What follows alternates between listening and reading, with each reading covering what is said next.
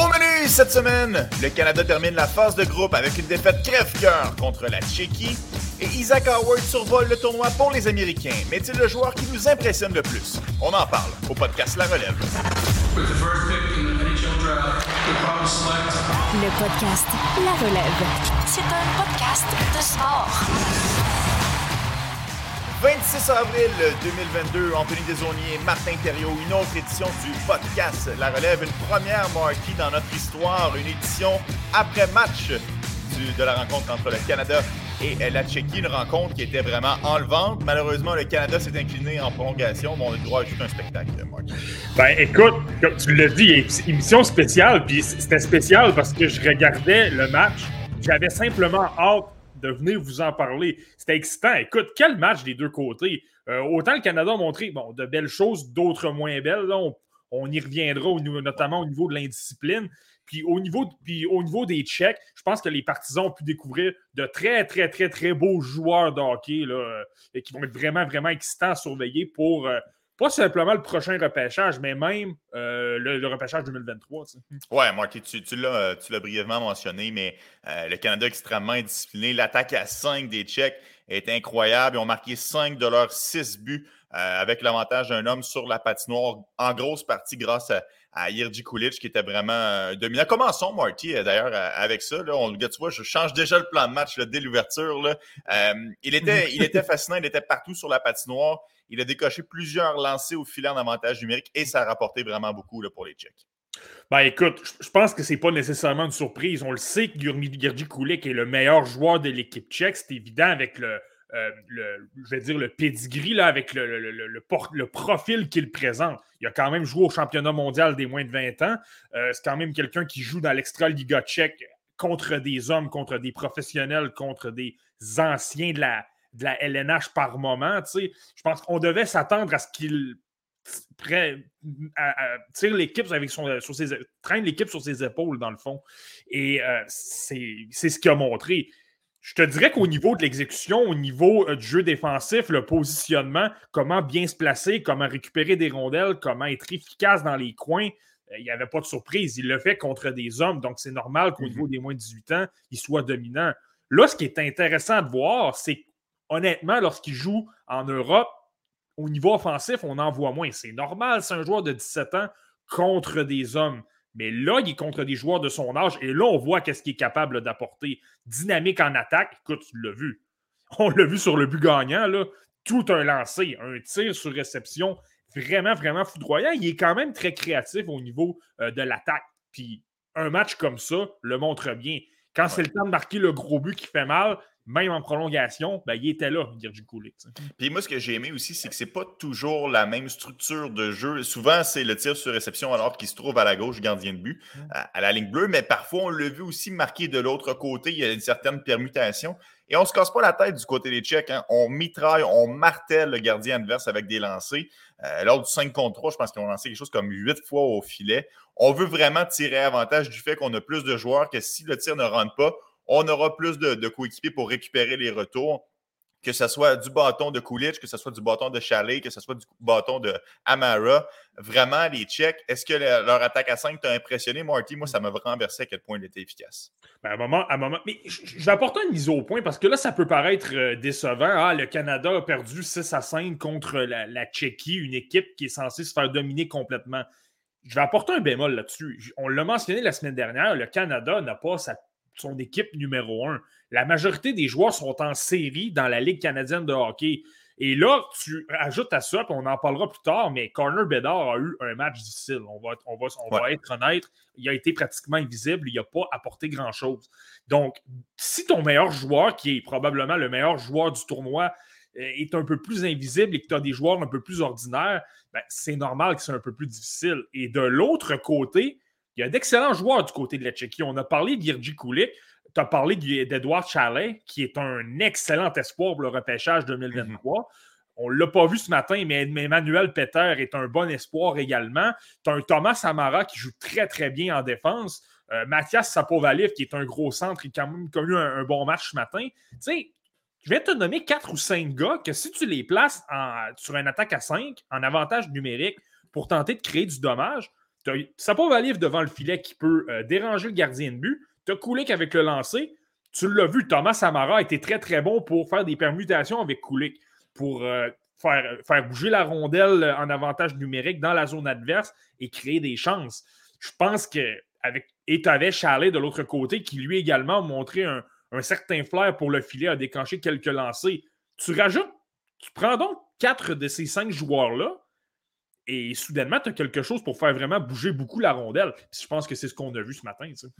Euh, Marky, on a un commentaire de la part de, Mike, qui est un ami euh, du podcast, qui te demande la, République tchèque, c'est pas une ligue qui est hyper axée sur la défensive, tandis que là, on a vraiment vu des joueurs qui se portaient bien à l'attaque. Comment tu interpréterais, parce qu'on le sait, la Liga finlandaise ne joue pas de la même façon que la, la HL. C'est normal. Euh, selon toi, ce serait quoi le portrait de, la République tchèque? Je pense que ça se résume. On, on, a vu le style de la Tchéquie. Là, ils ont été très intenses. Ils n'ont pas donné beaucoup d'espace. La ligne bleue, tu sais, Connor Bedard a eu de la difficulté parce qu'il a, euh, a eu du mal à, entrer dans la, entrer en zone adverse. On barrait complètement la ligne bleue. Puis c'était difficile pour lui d'effectuer des jeux en contrôle de rondelle puis d'amener ça de l'autre côté. Je vais le résumer comme ça, la Ligue tchèque. C'est une ligue qui est. Euh, il y a beaucoup d'applications dans les détails. C'est très, euh, très serré au niveau de la couverture. Euh, beaucoup, beaucoup de pression sur l'adversaire, sur le porteur de la rondelle. Puis donc, euh, Mike qui nous mentionne que c'est une ligue un peu défensive, je le dirais que c'est dans ce sens-là que c'est un peu défensif. C'est une ligue où il y a beaucoup, beaucoup d'exécution, où ça travaille beaucoup dans les coins. Je l'amènerais peut-être un peu comme ça. là, c'est certain que lorsque tu arrives au niveau des moins de 18 ans, ben, écoute, les joueurs sont tout simplement moins expérimentés, sont moins rapides, sont, sont moins bons, on va le dire comme ça. Mhm. Donc, c'est pour ça que là, ben, tu as peut-être un peu plus de, euh, de jeu offensif, de, de, de, percée comme ça. C'est, c'est pas un secret. Tu peux regarder un match de la LHJMQ, puis sans manquer de respect à la LHJMQ, c'est pas ça du tout. Mais les joueurs ont moins d'expérience.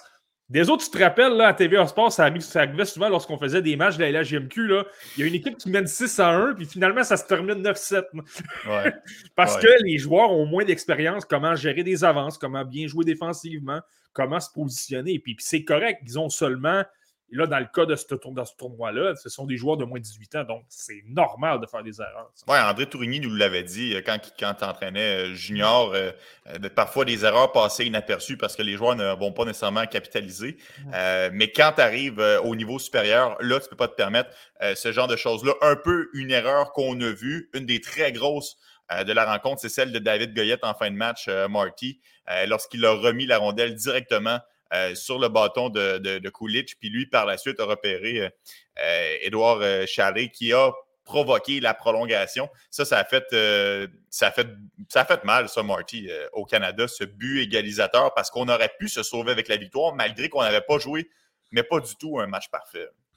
Euh, tu as un excellent point. Puis en plus, le problème dans tout ça, c'est que euh, le, Canada en trois. Honnêtement, le meilleur, les meilleurs moments du match du Canada, je pense que ça a été en troisième période. On a cessé de prendre des pénalités. On n'a mhm. plus davantage joué à 5 contre 5. Un joueur comme. Je suis pas en train de dire. Puis Connor Bedard n'a pas nécessairement apporté quelque chose, mais au moins, on le voyait, on le voyait davantage. Euh, on voyait un peu plus. On était capable d'utiliser les quatre trios, si tu veux. Euh, ça a bien fonctionné. On est revenu de l'arrière, puis on a pris, finalement pris les devants. Puis là, ben, écoute, le revirement est venu vraiment à un moment impardonnable. Puis là, on le veut encore là, Charlie qui, a décoché un, très, très, très bon lancer. Là. Euh, non, écoute, là-dessus, David Goyette, j'adore ce que je vois. Il est peut-être un peu décevant dans ce tournoi-là. On s'attend peut-être à plus. On s'attendait à ce qu'il soit pratiquement euh, dominant, trop fort pour la Ligue. Là, j'avoue que ça laisse à désirer il ne faisait pas nécessairement d'erreur, mais là, sur celle-là, euh, il n'a pas choisi son moment, disons. J'ai trouvé qu'il y avait un meilleur match aujourd'hui, mais moi, c'est une de mes déceptions euh, de la formation canadienne, David Goyette. On en a parlé il y a de cela quelques jours. On s'attendait à ce que, parce qu'il n'y avait pas nécessairement une grosse profondeur en attaque, que David Goyette soit en mesure de s'illustrer, euh, de, de prendre la balle au bon, puis de vraiment tirer avantage de la situation moi, je trouve que c'est un tournoi quand même assez timide. Euh, bon, aujourd'hui, euh, quand même fait un bon point un peu plus tôt dans le match, mais là, le revirement, alors qu'il n'y avait aucune pression sur lui, alors qu'il y avait d'autres options, euh, vraiment des jeux plus faciles, a décidé de faire une passe en pivotant directement sur le bâton de son adversaire. Fait moi, ça a été une de mes déceptions. Est-ce que tu as une déception, Marty, du côté du Canada? Euh, ben, j'aurais le goût de dire David Goyette également. Moi. dans le fond, c'est ça. On, parlait pratiquement de lui pour épauler Connor Bedard, pour être, le joueur qui va l'aider à, produire, dans le fond. C'est ça, qu'on s'attendait de lui. Mais là, malheureusement, présentement, il est sur un autre trio avec Braden Sherman, euh, notamment. Euh, puis tu, vois que c'est peut-être un petit peu plus difficile. Il est capable de créer des jeux. Tu vois quand même certains flashs qu'on a vu lui dans la OHL. Un gars avec d'excellentes habiletés. Lorsqu'il est en zone restreinte, il est quand même très bon. Euh, défensivement, il est capable de bien appuyer euh, ses défenseurs également. Là, il a fait un bon travail avec Sherman ce matin. Mais au niveau offensif, de le voir vraiment obtenir beaucoup, beaucoup de chances de marquer, c'est difficile. Et, ça, tu le sais comme moi, Deso, je le dis souvent, j'analyse beaucoup les, les, adversaires que tu affrontes. Je pense que le meilleur match de Goyette a été contre l'Allemagne. L'Allemagne, c'est pas les États-Unis. Il y a beaucoup moins de. c'est tout simplement une équipe moins bonne avec moins de profondeur. Mais là, tu me vois venir. Je trouve ça un peu inquiétant de voir que Goyette n'a pas ressorti vraiment beaucoup, a été très invisible contre les Américains, alors que l'équipe avec le Canada, qui est probablement la plus bâtie pour la LNH, pour le, prochain niveau, ce sont les Américains. Ça, mhm. je dirais que c'est un si peu inquiétant. Il y a des choses quand même qui sont plaisantes dans son cas, mais là, de dire, écoute, c'est un espoir top 10, je pense que là, c'est là que tu vois, non, c'est pas un espoir top 10, peut-être même pas un, espoir top 32. Non, exact. Là, il est clairement un, drapeau rouge là, pour la, traduction libre de, Red Flag dans le cas de, David Guerrero. Mais Marty, revenons à, à Connor Bedard parce qu'il ne faut pas passer rapidement le fait qu'il y a eu un match difficile contre la Tchéquie aujourd'hui. Ça ne fait pas en sorte qu'il y ait un mauvais tournoi, bien au contraire. Euh, il a marqué euh, quatre buts euh, depuis le début de cet événement-là. Quatre buts spectaculaires. On pourrait les analyser tous un après l'autre. Vraiment, c'est un, joueur extraordinaire et il complète toute une paire avec Adam Fantilli. Pour vrai, même si Fantilli non plus n'avait pas beaucoup de points, je sais qu'il a marqué aujourd'hui. énormément de chances de marquer. Les deux se retrouvent, les passes transversales, des tirs sur réception. On voit qu'il y a une certaine chimie entre les deux joueurs et c'est fascinant de se dire qu'il pourrait être là encore l'année prochaine. Ouais, non, exact. Euh, Peux-tu juste me répéter le nom? J'ai mal compris au début. Ah, je parlais de Connor Bedard et de Ah, Connor Bedard, ouais, ouais. Mais écoute, ça. Comme je disais, dans le fond, je pense que le problème dans ce match-là, c'est que le début de match a été quand même difficile. les Tchèques ont vraiment euh, bloqué la ligne bleue. C'était très difficile pour le Canada d'entrer en zone adverse et on a écopé de plusieurs pénalités qui ont empêché de prendre le rythme du côté du Canada. Je pense que là, le problème qui est arrivé avec Connor Bedard, je peux me tromper, mais moi, c'est l'impression que j'ai eue en le regardant. C'est comme s'il n'avait pas nécessairement confiance en ses coéquipiers. Euh, rien contre Tanner Howe et euh, son autre partenaire m'échappe, mais euh, rien contre ces joueurs-là. Mais on, dirait que les, par moment, peut-être qu'il les sous-estimait un peu. C'est Matthew Ward, dans le fond, son autre, euh, son autre partenaire de trio. Puis là, on dirait qu'il essayait peut-être d'autres trop en faire euh, tout seul. Mais là, c'était les checks, tu le vois venir, tu vois qu'il tente de déjouer tout le monde. Écoute, tu dis, bon, ben, je vais placer, par exemple, une double couverture sur, sur Connor Bedard. On va lui faire perdre la rondelle et on va repartir, on va créer une contre-attaque. Euh, je pense que c'est à ce niveau-là. Peut-être qu'il a essayé de trop en faire. Et là, par la suite, je pense que ça a affecté le reste de son match. Lorsqu'on est arrivé en deuxième ou en, en troisième, euh, ça a peut-être été un peu plus difficile. Et on ne va pas se faire de cachette. Le fait d'être en désavantage numérique, c'est pas lui qui est utilisant dans désavantage numérique. Écoute, on a pratiquement passé toute la première moitié de la deuxième période euh, à court d'un homme. Donc, Connor Bedard sur le banc pendant pratiquement 9 ou 10 minutes, disons que c'est un peu difficile, tu ne prends pas ton rythme, tu es peut-être un peu plus froid, euh, tu es, moins dans ton match, tu veux. je vais le dire vraiment comme ça. C'est pas un. Faut pas. J'ai regardé des commentaires dans un, dans un groupe de discussion que j'ai sur Facebook. Là. Il y a des gens qui commençaient à dire que Connor Bedard n'avait pas de QI hockey. Là, il ah disait son, son QI hockey est douteux. Euh, ne rend pas ses coéquipiers meilleurs. Écoutez, je l'ai vu des une vingtaine de fois, Connor Bedard, là, je vous dis que c'est un joueur exceptionnel, c'est un joueur régénérationnel. De là à critiquer son QI hockey, c'est n'importe quoi et on ne peut certainement pas se baser sur un seul match pour dire ça. La preuve, c'est contre l'Allemagne. Il a gagné le match à lui seul. Exact. Mais mm. quand tu parles de. Il ne joue pas en désavantage numérique, par contre, j'ai trouvé l'attaque à 5 du Canada, et pas seulement dans ce match-ci. Euh, parfois c'est difficile. On, sent qu'il y a un certain manque de cohésion. Il y a eu un 5 minutes en début de match contre les Allemands. On n'a pratiquement pas généré d'attaque. Euh, qu'est-ce qui explique, Marty, qu'on a autant de talent du côté canadien? Puis quand je dis autant de talent, je te parle surtout de Bedard et Fantilli. je le sais que ce n'est pas la formation américaine et qu'on n'a pas une formation aussi puissante qu'on avait, par exemple, l'année dernière. Mais ça reste qu'on a deux joueurs exceptionnels. On se fait des belles passes, on est capable de, faire bouger la rondelle, mais ça ne veut pas rentrer. Est-ce qu'on ne devrait pas changer un petit peu la, façon d'attaquer le filet euh, lors d'un avantage numérique? Moi, je n'ai pas trouvé que l'avantage numérique était nécessairement mauvais. Je trouve que la rondelle bouge, on apporte des chances de marquer. Il y a quand même eu des vues ce matin. Moi, je ne suis pas nécessairement déçu de ce que je vois en avantage numérique. C'est à 5 contre 5, par contre. Moi, je veux voir. Je trouve que. Je vais y aller d'une hypothèse. Moi, je ne détesterais pas de voir Adam Fantilli avec Connor Bedard. Tu l'as dit tout à l'heure, ils ont une belle chimie, ils sont mm-hmm. capables de créer des jeux. Ce sont deux joueurs qui avec d'excellents cerveaux qui voient le jeu à un autre niveau. Donc, puis je comprends, là, on met Tanner Hall, qui est un coéquipier de Connor Bedard à Regina, mais euh, j'aimerais le voir avec un joueur de haut talent. Puis là, si tu places les deux ensemble et que tu attaques, supposons la Tchéquie, j'aime bien Irji Kulik, mais là, si tu as les deux devant lui, tu te retrouves en, désavantage de, talent, si tu veux. Euh, et puis là, c'est là que tu peux être dominant puis y aller avec un, vraiment un véritable rouleau compresseur. Tu pourrais faire euh, assembler, par exemple, un trio composé de, supposons, supposons que je place Fantilli au centre, je mets Bédard à l'aile. Il a déjà joué, à l'occasion là cette saison. Là. Pas énormément souvent, mais c'est arrivé. Euh, et mettons Nick, Nick Moldenhauer qui a quand même une belle chimie avec Fantilli. On voit mhm. beaucoup de jeux là, quand même dans. dans... Oui, un excellent tournoi. Exact. Je te l'avais dit qu'il était bon, hein, tu vois. oui, c'est vrai. ça, pas mauvais du tout. Mais tu sais, euh, Moldenhauer a une belle chimie avec euh, Fantilli parce que, bon, les deux sont des coéquipiers à Chicago, dans la USHL, donc c'est certains qui sont peut-être un peu plus à l'aise. Tu pourrais, par exemple, placer ces trois-là. Tu aurais un très, très, très, très gros.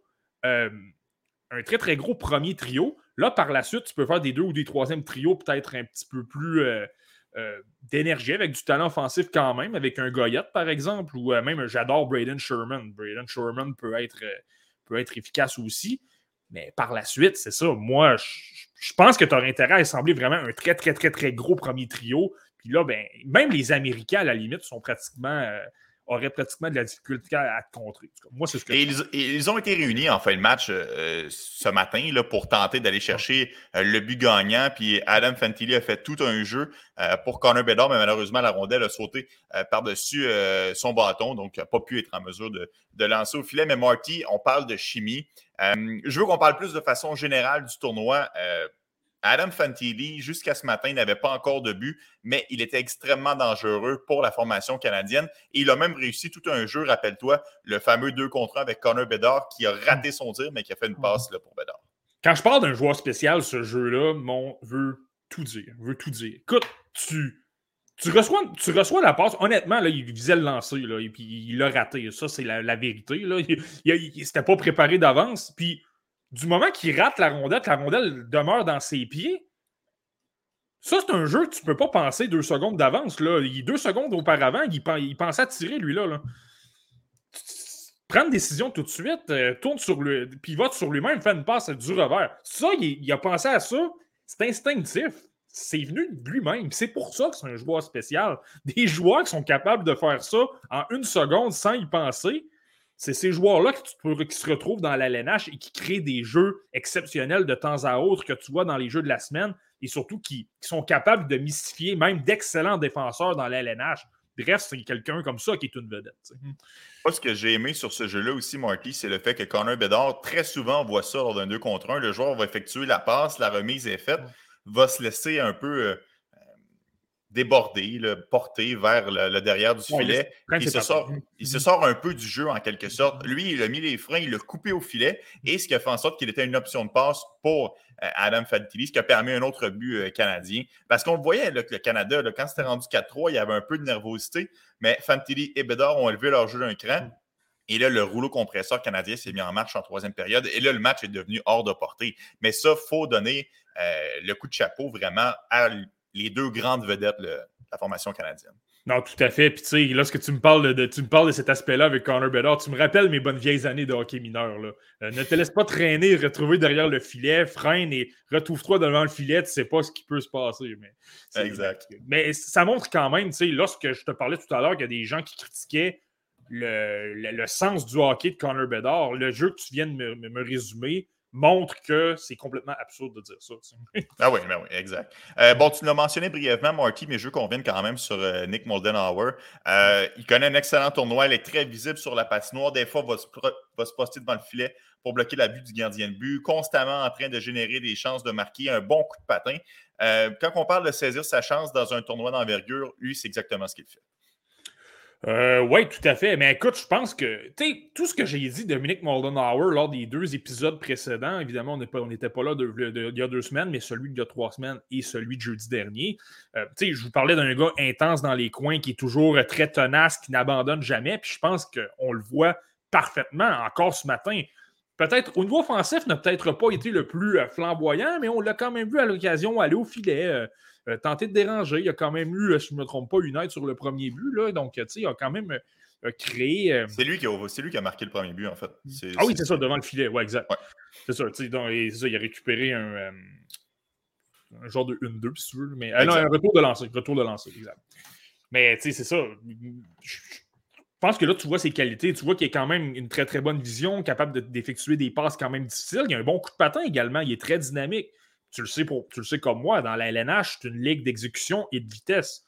Donc, si tu as beaucoup d'exécution, que tu t'impliques et que tu es rapide, moi, même s'il n'est pas le, plus imposant, moi, je pense que ça se transpose euh, quand même très bien. Moi, je, l'adore. Puis là, c'est sûr que le fait d'avoir Fantilly, un coéquipier qui a à peu près le même âge dans la USHL, l'aide beaucoup. Mais moi, je pense qu'il y a beaucoup à dire quand même dans les succès il, montre justement qu'il est capable d'en, apporter. Mm.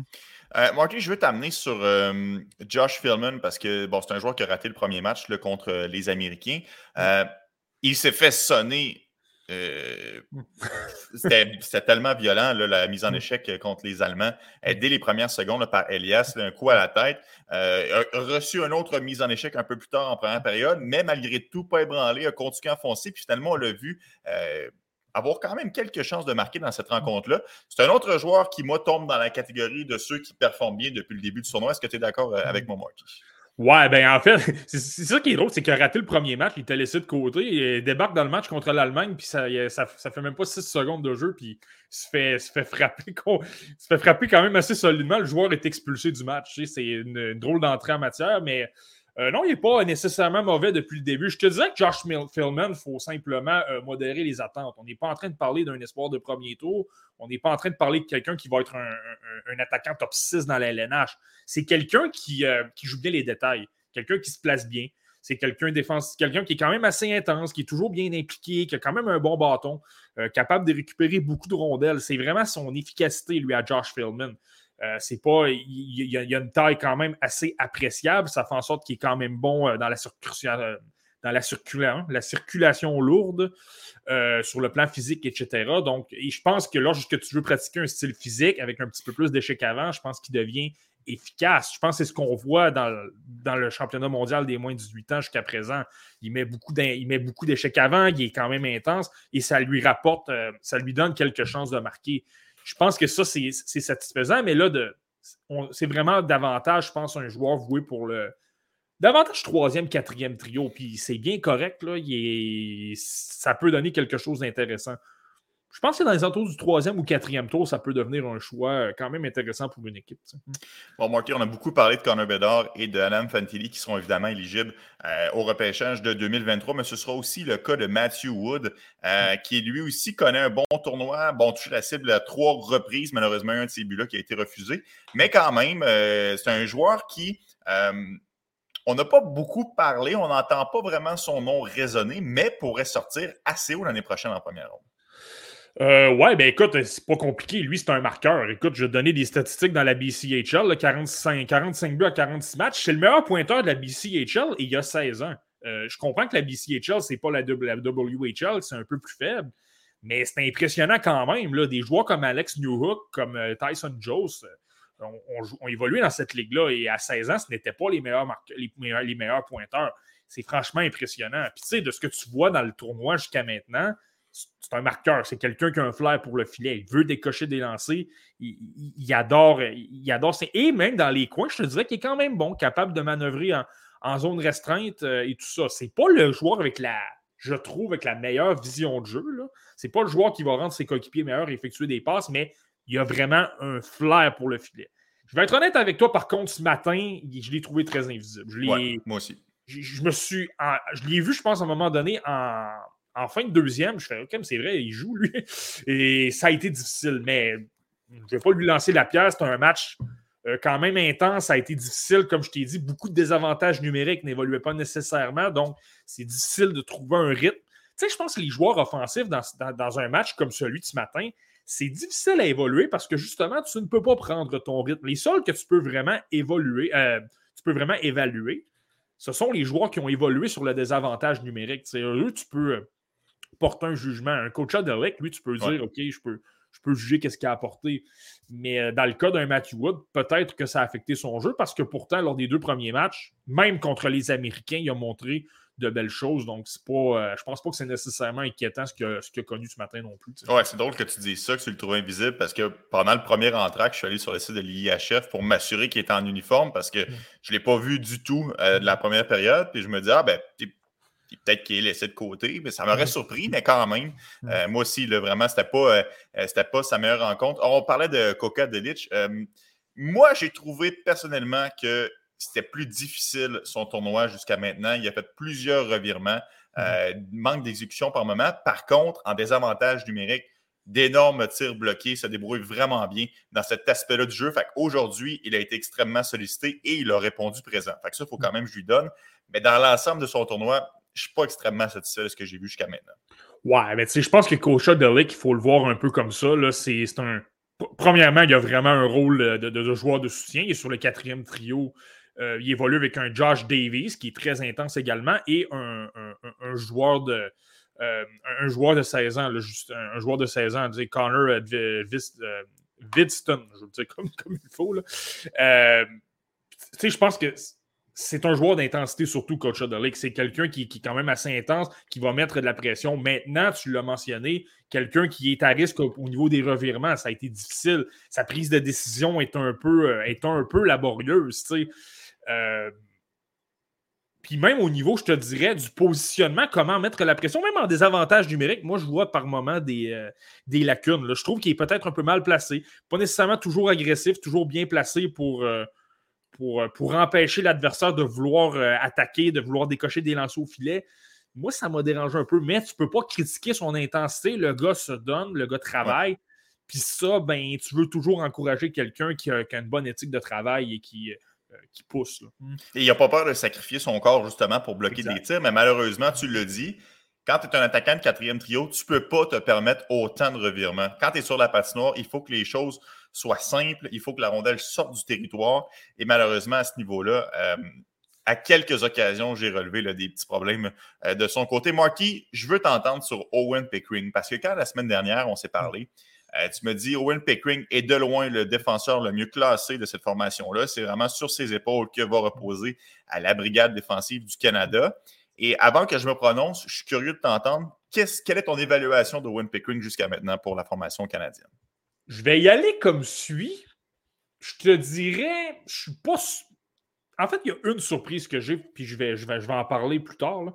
Mais outre cet aspect-là, je te dis qu'il n'y a pas rien qui me surprend d'Owen Pickering. Il est bon défensivement, joue très bien un contre un, il applique la pression au bon moment. Même, je te dirais, je ne sais pas si tu te souviens, là, j'avais déjà parlé que je n'aimais pas nécessairement euh, comment il jouait avec son bâton euh, près des rangs. je trouvais que c'était difficile par moment.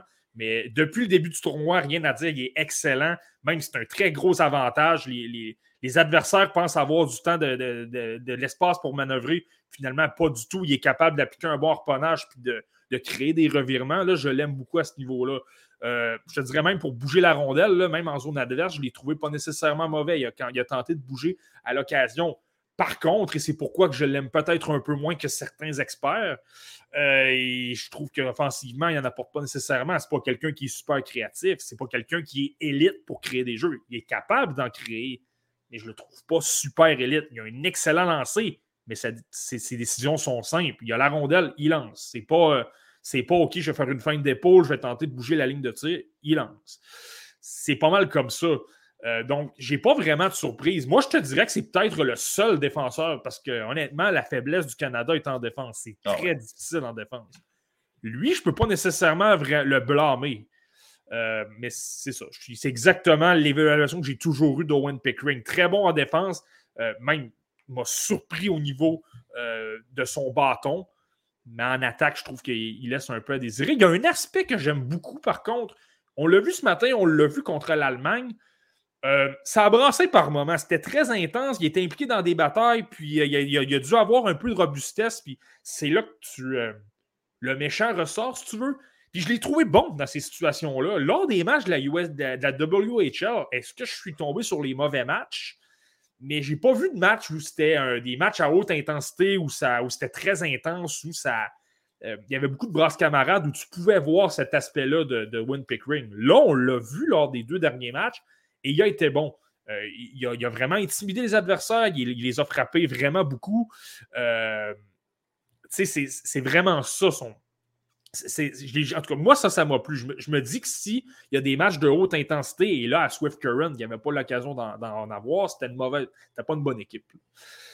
Mais là, dans un match de haute intensité comme ça, ça me dit, OK, je pense qu'au niveau physique, euh, il aime ça, puis ça, ça, ça rajoute un petit côté, euh, ça rajoute une corde à son arc, si on veut.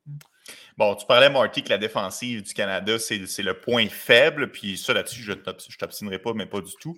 Euh, et ce matin, on était encore euh, un peu plus faible puisqu'on était amputé euh, de Spencer Sova, qui malheureusement était suspendu pour la rencontre de ce matin. Euh, J'aime bien la façon qu'il se débrouille, Spencer Sova, par son patin, par sa fluidité. Ouais, t'as je, attends vais simplement t'arrêter. Là. Toi, j'ai pas, là, j'ai pas entendu ce que tu as dit de Win Pickering. Moi, je suis, je suis curieux de l'entendre.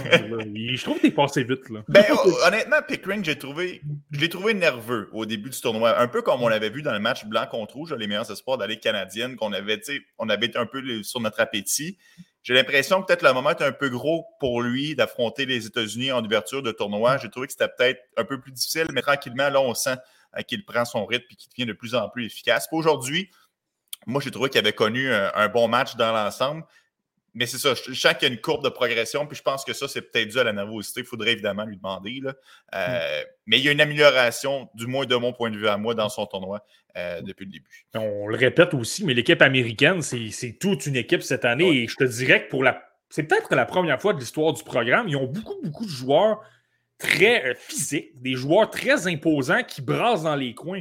Donc, pour un gars comme Pickering qui a un avantage à ce niveau-là par rapport aux autres, tu débarques contre des Cutter Gauthier ou des, des Jamie Snuggerud, c'est peut-être un.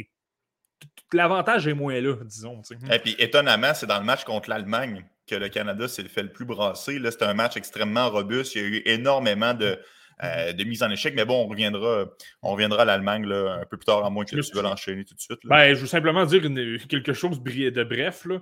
Je me souviens pas d'avoir vu un match où le. Là, c'est toute compétition internationale confondue. Là.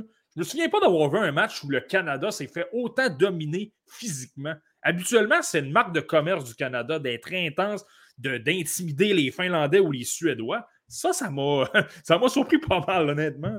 Ah oui, euh, honnêtement, ils ont été euh, euh, n'ay- n'ayons pas peur des mots, à plusieurs reprises de percutantes mises en échec. Mais c'est drôle parce qu'on a vu un Adam Fantilli y aller d'un gros coup d'épaule dans le coin. On a vu Connor Bedard s'impliquer physiquement. Donc, on a senti que tout le Canada tentait euh, de, mettre l'épaule à la roue pour remettre la monnaie de leur pièce euh, aux Allemands. Puis finalement, ça a porté fruit puisque le Canada euh, s'est euh, ben, s'est sauvé avec la victoire quand même assez euh, de façon convaincante. Marty, je, je te lançais sur Spencer Sova. Euh, tu m'en as parlé la semaine dernière. C'est un défenseur que tu allais surveiller, que tu espérais le voir briller dans ce tournoi-là. Malheureusement, seulement deux parties sous la ceinture, comme je le mentionnais, suspendu. Mm. Euh, comment tu as trouvé sa performance contre la- les Américains et contre les Allemands? Euh, je te dirais. Puis tu, tu vas comprendre ce que, ce que je veux dire. Là. En général, je te dirais, c'est probablement. En fait, j'ai parlé de David Goyette. Je te dirais que c'est peut-être ma déception chez le Canada, Spencer Sauva. J'ai trouvé que, c'est difficile. En fait, contre l'Allemagne, il a été meilleur. En possession de rondelle, il a créé des chances, il a montré son. Tu sais, je parlais d'intelligence la semaine dernière. Il a montré qu'il était intelligent de créer des jeux, de bouger les. Bouger les euh, euh, faire bouger les lignes de passe, euh, se déplacer pour s'offrir en option à ses coéquipiers. Euh, si supposons qu'il y a un Connor Bedard qui s'en vient à sa position, ben, il va, va bouger pour couvrir plus d'espace possible en zone adverse. On a tout vu ça. Le problème, c'est que c'est l'Allemagne. L'Allemagne est moins puissante que les Américains. Les Américains, comme je l'ai mentionné, c'est une équipe plus physique cette année, une équipe qui sait comment jouer, qui joue ensemble, qui est bâtie pour un style LNH. Et ça a été extrêmement difficile. Beaucoup, beaucoup de revirements. Aussitôt qu'il y avait de la pression sur lui, il effectuait justement des revirements, des mauvais passes. Euh, défensivement, il était un peu mal placé, même contre l'Allemagne, je te dirais. Euh, il y a un but, là, je pense que c'est un but de Julian Lutz. Là. Euh, c'était son joueur. C'était son joueur. Il devait couvrir Julian Lutz. Il venait d'avoir une mise au jeu. C'était lui qui devrait le couvrir. Euh, finalement, s'est retrouvé dans le milieu de la patinoire, ne savait pas trop quoi faire, puis ça a permis à Lutz de marquer un, très très beau lancer avec un. de marquer avec un tir sur réception quand même foudroyant. C'était son homme. Donc, je vais être avec toi. Là, je suis en train de me demander est-ce que lui, quand il y a plus d'exécution dans les matchs et que c'est plus rapide, est-ce que c'est difficile dans son cas? Tu sais, avec les Hallers derrière, c'était la même chose. C'était pas une grosse équipe. Euh, il n'y avait peut-être pas beaucoup d'exécution dans les matchs que j'ai vus. Donc, c'est peut-être quelque chose à surveiller dans son cas. Je vais être avec toi, là, moi, je suis peut-être moins un peu optimiste que je l'étais au début du tournoi. Intéressant. J'ai quand même aimé ses aptitudes pour transporter la rondelle, puis je trouve qu'il a un bon coup de patin quand même. Il y a, certains points dans son jeu euh, qui font de lui qui se démarque un petit peu, mm-hmm. euh, mais c'est vrai que par moment, ça a été plus difficile pour lui dans l'ensemble de son tournoi. Mais tu sais comment ça fonctionne hein, parfois quand les joueurs veulent se reprendre, sont capables mm-hmm. d'élever leur, leur, jeu d'un cran. On verra si Spencer Sauva est en mesure de. Mais j'ai une hypothèse par rapport à lui aussi. Son partenaire en défense, c'est Lucas Dragicevic. Il montre de belles choses en attaque, euh, Lucas Dragicevic. Mais en défense, c'est quand même assez laborieux. Il y a hmm. beaucoup, beaucoup d'erreurs. Est-ce que ça peut affecter un joueur comme Sova? Écoute, euh, certes, il y a fort à parier que oui, là, mais je veux dire, est-ce qu'il y a une part. Il y a certainement une part du blanc, mais est-ce que c'est beaucoup relié au fait qu'il est avec un défenseur moins expérimenté? Ben, peut-être. Avant qu'on enchaîne, Marty, avec les euh, Américains qui auront sûrement plusieurs joueurs repêchés en première ronde, je vais juste faire une petite aparté pour souligner euh, la page Facebook de nos amis à la première ronde, page Facebook sur laquelle vous pouvez vous informer autant euh, sur le monde des prospects, sur le hockey que sur tous les sports. Je vous invite à suivre la page Facebook de la première ronde. Puis Marty, quand je parle de première ronde, je pense qu'il y en a un qui a vraiment consolidé sa place, même si ça n'a jamais vraiment été en doute. mais Isaac Howard connaît tout un tournoi. Euh, je sais que ce n'est pas mm. ton préféré nécessairement. On en a parlé la semaine dernière. Est-ce que ça change ton fusil d'épaule, le fait qu'il a euh, qu'il est autant dominant pour les Américains ou pour toi, l'échantillon est trop faible vraiment pour avoir une, modification de, classement? Je vais y aller comme suit. Je suis pas surpris de ce qu'il fait et il ne m'a pas montré plus que ce que je disais la semaine dernière. Je m'explique. Euh, le gros problème avec Isaac Howard, je l'ai mentionné la semaine dernière, c'est son sens du hockey. Et il tente de faire beaucoup, beaucoup de. Il tente de trop manier la rondelle, faire beaucoup trop de feintes. Et lorsqu'il y a des bons joueurs défensifs devant lui, il, perd pratiquement toujours la rondelle. Et ça fait en sorte que si tu veux te retrouver au prochain niveau contre de solides défenseurs sur le plan défensif pour bien jouer un contre un, il va pratiquement toujours se faire contrer.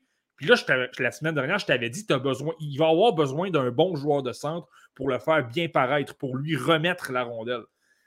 Je ne veux pas diminuer l'impact de son 4 buts contre le Canada, mais là-dessus, il y a deux ou trois buts, ce sont de beaux jeux de son, de, son coéquipier. Frank Nazer, notamment, a fait quand même deux bons, deux bons jeux où il était bien positionné, récupérait la rondelle et effectuait une passe rapide. Il y a quand même un but où il a créé un revirement. Je pense que c'était justement euh, Sova. Là, je ne me souviens plus du défenseur, mais euh, OK, il crée le revirement, par la suite remet, puis on lui remet la rondelle à nouveau, puis marque avec un lancer. Tu sais, au niveau offensif, il n'y a pas de problème. Au niveau de l'énergie, il n'y a pas de problème. Donc, s'il applique l'échec avant, crée des revirements, euh, par la suite, tu l'alimentes, il est capable de créer puis de marquer. Ça, c'est pas un problème du côté d'Isaac Howard. C'est un gars intense. Mais de là à dire que je le placerais, par exemple, dans un top 10, parce que là, soudainement, il se met à marquer, euh, je vais me calmer un peu. justement, je pense que là, il est avantagé parce que plutôt que d'affronter des défenseurs de la NCA ou de la USHL qui sont très dominants, là, ce sont des joueurs moins expérimentés. Tu débarques contre des Tchèques qui jouent, par exemple, dans la Ligue tchèque des moins de 20 ans. C'est pas du tout le même calibre. Donc, c'est peut-être pour ça que c'est tout simplement plus facile. Ces fins qui ne fonctionnent pas, là, soudainement, fonctionne et ça se transforme en jeu spectaculaire que tu peux voir sur Twitter. Mais j'aime quand même son intensité parce qu'à un certain moment dans le match contre le Canada, il se retrouve avec une bataille un contre un le, long, le long, de la bande, dans le coin, sort de là avec la rondelle, fonce au filet, se pose aucune question. Moi, je m'en vais au filet, j'ai un chemin, j'y vais, crée des occasions de marquer par lui-même. Il y a une aptitude aussi à s'isoler dans l'enclave, à ne pas être marqué par l'adversaire. Et tu l'as mentionné, faut donner vraiment un coup de chapeau à Frank Nazar qui a des attitudes incroyables pour le repérer. Parce que Nazar, c'est bien beau de voir que le jeu est là, d'avoir la vision, mais il exécute aussi le jeu. Et là, après ça, ben, Howard a un bon lancer sur réception. Je le mentionnais la semaine dernière, Marty les Américains partaient quand même avec une longueur d'avance au niveau de la chimie. Il y a des joueurs qui jouent ensemble à longueur d'année et ça, c'est sûr que c'est plus facile au départ. Mais force est d'admettre que ce sont des joueurs talentueux et ils produisent vraiment à la hauteur de leur talent depuis le début euh, du tournoi. Oui, non, mais c'est ça, c'est une, excellente équipe, les Américains, on le mentionne, là, mais ils ont deux ou trois, peut-être même trois trios très, très dominants. Leur défense, euh, tu sais, euh, lorsque tu as un joueur comme, tu sais, j'adore mieux que ici, il est sur le deuxième, la deuxième paire, puis c'est même pas le joueur le plus utilisé parce que tu as, des, euh, des Nate Hudson ou des Ryan Chesley euh, qui sont meilleurs, qui font un meilleur travail. Tu as quand même des gars comme Tyler Duke, comme Seamus Powell, euh, qui sont capables de jouer en arrière. Je veux dire, tu as une équipe assez solide. Puis, tu dans le cas d'Howard, je veux revenir sur son intensité. C'est pas une question d'intensité. Il est intense, ça, je le reconnais. Tu sais, quand je te parlais d'un Brandon Gallagher, un petit peu, il est meilleur que Brendan Gallagher. Eh, en tout cas, je veux simplement dire que c'est peut-être un peu la chaise, puis le fait par l'intensité, c'est pas nécessairement mhm. quelqu'un qui se place devant le filet et qui est intimidant, mais davantage dans le sens que il est dynamique. C'est plus dans ce sens-là que je veux le dire. Mais, euh, mais non, c'est aucun, aucun problème au niveau de l'intensité. Ça, il va l'avoir. Même dans, dans, les rangs professionnels, il va en avoir également ça, il faut, le reconnaître. Euh, on a un commentaire de Pierre-Alexandre qui nous dit euh, J'ai vu cinq matchs de Nazar, puis personnellement, moi, je le prendrais dans le top 5. J'adore son package euh, de skill. Est-ce que toi, Marty, tu, tu abondes dans le même sens Je sais que toi, tu as déjà mentionné peut-être top 10, mais est-ce que top 5, tu verrais peut-être un Frank Nazar sortir à, ce rang-là? Ben, je peux je peux comprendre parce que c'est vrai qu'il a de très belles habiletés. Il est bon défensivement, il s'implique souvent, supporte bien ses défenseurs. Il est très très bon en relance parce que c'est un bon gars qui a un bon coup de patin. Euh, il a d'excellentes mains, il est capable de manœuvrer en zone restreinte et il a un excellent lancer également. Donc, il a à peu près tout. Il est très, très, très complet, Frank Nazer. Euh, je peux comprendre quelqu'un qui voudrait l'avoir dans son top 5 parce que c'est très alléchant. Il, ça, il, a, un très bon sens offensif. Il est capable de créer de l'attaque. Mais moi, si tu me demandes dans ma liste, je ne l'aurais pas top 5. Il y a des gars que je C'est simplement qu'il y a des gars que je préfère, mais j'aime quand même beaucoup euh, Frank Nazer tu l'as mentionné. J'ai souvent mentionné espoir potentiel top 10. Ça, c'est parfaitement logique. Puis il y a des bonnes. Il y a, il y a, des chances légitimes de se retrouver dans mon top 10 de fin de saison. Euh, mais top 5, je ne suis pas certain. Parce que là, il faut quand même que tu rajoutes. Je vais, dire, je vais le dire grosso commodo comme ça. Tu as Shane Wright, tu as Logan Cooley, tu as Juraj Slavkovski, tu as Simon Nemetz. Il te reste un gars pour le top 5. Et là, je peux mhm. mettre un Mathieu Savoie, je peux mettre un, un Joachim Kemel, je peux mettre un David Yerichek, je peux te mettre. Euh, trois ou quatre autres options. Donc, Puis là, on, va, attendre de voir la fin du tournoi. Il pourrait débarquer au match de la médaille d'or pour obtenir quatre buts puis changer mon opinion. Mais pour l'instant, euh, je le mettrais top 10, mais pas top 5. On aura la réponse de ta liste finale, Marty, un peu plus tard en euh, juin. On a parlé depuis le début du podcast des surprises, des déceptions des joueurs vraiment qui nous impressionnent. Moi, un joueur que j'aime beaucoup sa tenue depuis le début de ce tournoi-là, c'est Ryan Chesley. Mm. c'est un joueur qui je m'en suis pas caché. On a quand même tapé sur le clou à quelques occasions depuis le début de la saison parce qu'il était décevant. Mais par contre, la dernière fois qu'on a fait notre tour de la planète et qu'on est arrivé sur le programme de développement américain, tu nous as mentionné, Marty, que Ryan Chesley jouait du bien meilleur hockey dernièrement. Et vraiment, ce momentum-là s'est transposé dans le tournoi des moins de 18 ans puisqu'il connaît vraiment euh, plusieurs bons matchs, prend des bonnes décisions, que ce soit avec ou sans la rondelle, est capable de contrer l'adversaire. Je me souviens d'une séquence que Connor Bedard a tenté de lui passer la rondelle entre les jambes. Mm. Chesley, aucun problème, a vraiment stoppé euh, la menace qui se dirigeait vers lui. Moi, je suis vraiment impressionné de la façon qu'il a changé son jeu parce qu'il s'est vraiment amélioré au courant des derniers mois. Est-ce que toi, Marty, tu es en accord qu'il connaît un bon tournoi? Euh, ouais, j'ai pas le choix de l'admettre. Honnêtement, euh, je serais même prêt à dire que c'est probablement, selon moi, le meilleur défenseur des Américains depuis le début du tournoi. On pourrait débattre avec Lane Hudson, son partenaire, qui joue très bien également. Euh, mais j'aime ce que, Ryan Chesley apporte. Puis je vais être honnête, je l'ai souvent critiqué. J'ai souvent dit qu'il était euh, ordinaire, qu'il n'a pas vraiment de qualité exceptionnelle. J'ai tendance à garder encore mon opinion, quoique défensivement, je le trouve très solide. Là, je suis pratiquement capable de dire OK, il est il n'est pas exceptionnel, mais là, il se rapproche peut-être un peu plus d'un bon joueur défensif. Là. Je te dirais que c'est. c'est toujours ça un peu, Ryan Chesley. Il, a un bon coup de patin, il a un bon lancer. il est bon défensivement, il a une bonne première passe, mais c'est simplement que tu peux toujours placer 5 ou 10 joueurs meilleurs que lui dans le repêchage dans toutes ces catégories-là. Au niveau des lancers, euh, au niveau du sens du hockey, tu peux préférer des Ty Nelson, des Kevin Korchinski. Tu as un Seamus Casey qui est dans la même équipe, qui sont bons, qui sont très bons également. Tu as un Yirichek, tu as un Simon Nemetz. Tu viens en mis 5 rapidement comme ça. dans toutes ces catégories-là, tu sais, là, je pourrais te parler du plan physique. Tu vas, choisir un Lamoureux, un Noah Warren, un, un mm. Win Pickering, tous ces gars-là.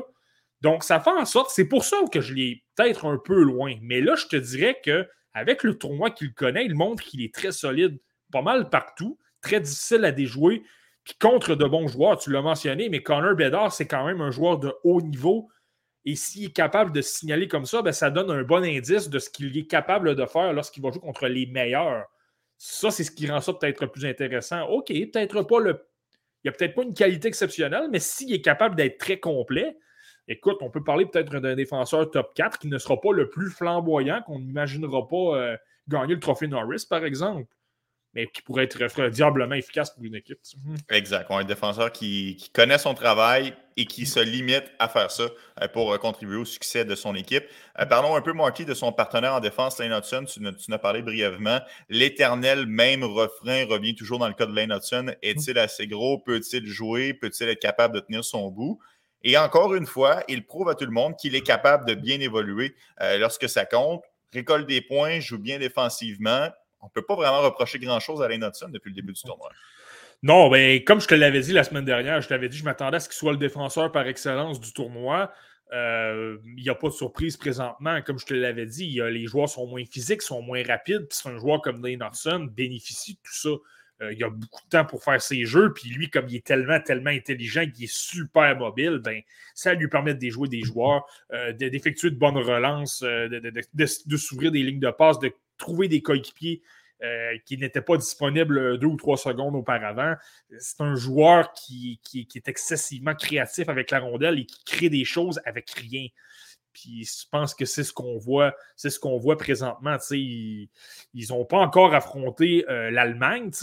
Euh, puis ça, c'est la plus faible équipe en théorie du, groupe. Donc là, tu peux. J'ai hâte de voir qu'est-ce qu'un. Puis là, je le sais que l'Allemagne, c'est une équipe quand même physique, par contre. Là, donc j'ai hâte de voir. Est-ce qu'il va être intimidé par le côté physique des Allemands qui vont lui appliquer de l'échec avant ou au contraire parce que les Allemands sont moins bons? Il va ressortir davantage et il peut sortir du match avec 3 ou 4 points.